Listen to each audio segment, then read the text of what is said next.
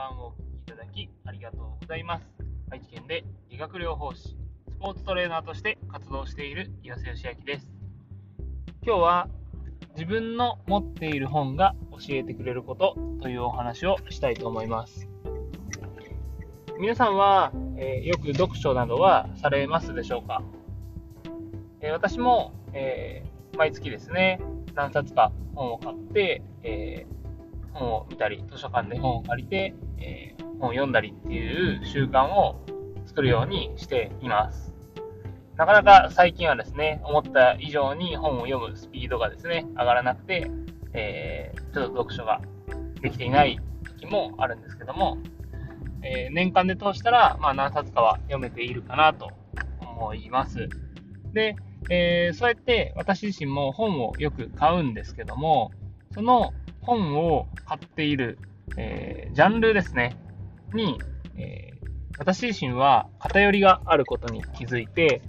私は、え自分自身がこうマインドの部分ですね、をこう、え自分がスポーツをしてた頃によく指摘されたことがあって、まあ、そこに対してのことっていうのは、まあ、やっぱり興味があったのか、そういう書籍はいくつか買っていて、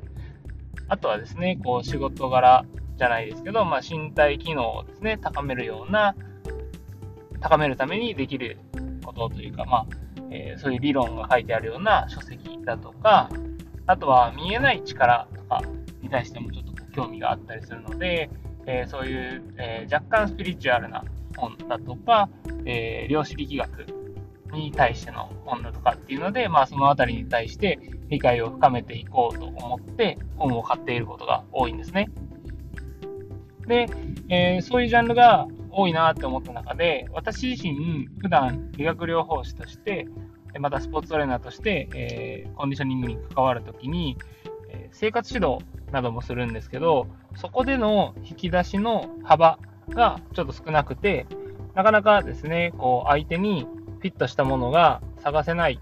ことって結構あったんですけど、そこに対しての書籍が、えー、あまりなかったんですね。で、えー、最近ですね、そういう書籍の内容を共有してもらう機会があったり、まあ、ちょっとそこを生活指導でいろいろとこう指摘してもらえることがあって、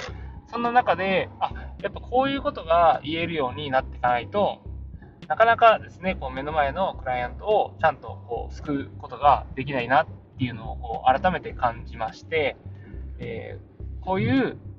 えー、書籍だとか、まあ、情報をですね、もっと仕入れていこうっていうのをこう改めて思ったんですね。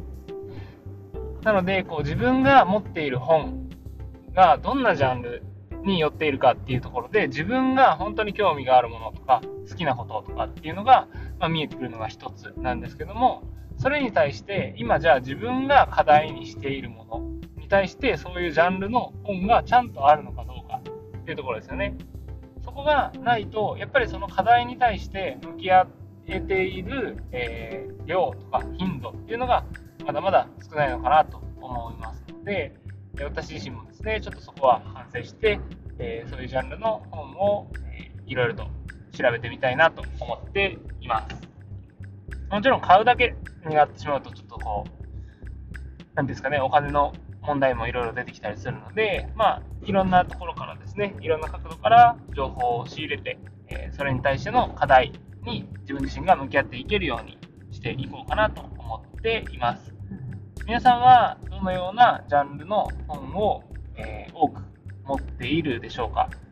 きっとそれがあなたの好きなことであったり興味のあることなはずなので、えー、ぜひですねそのジャンルについて、え、専門的な知識を深めていっていただけたら、え誰かから必要とされる存在になっていけると思います。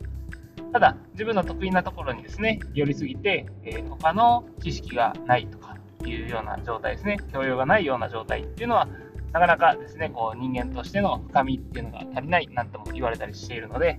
えー、ぜひですね、えー、自分の好きなものだけじゃなくて、それ以外のことにもこう視点を広げて見ていけるといいかなと、え、私自身感じているので、ぜひ皆さんもそうしてみてはいかがでしょうか。きっと他のジャンルのことも今自分が専門にしたい、専門にしている知識とつながる部分だったり、役に立つ部分っていうのは必ずあると思うので、えー、視点を狭めず、視点を広げて、いろんなジャンルの本に、本を読んでみてはいかがでしょうか。というわけで、えー、今日は自分の持っている本が教えてくれることというお話を共有させていただきました。お聞きいただきありがとうございます。ではまた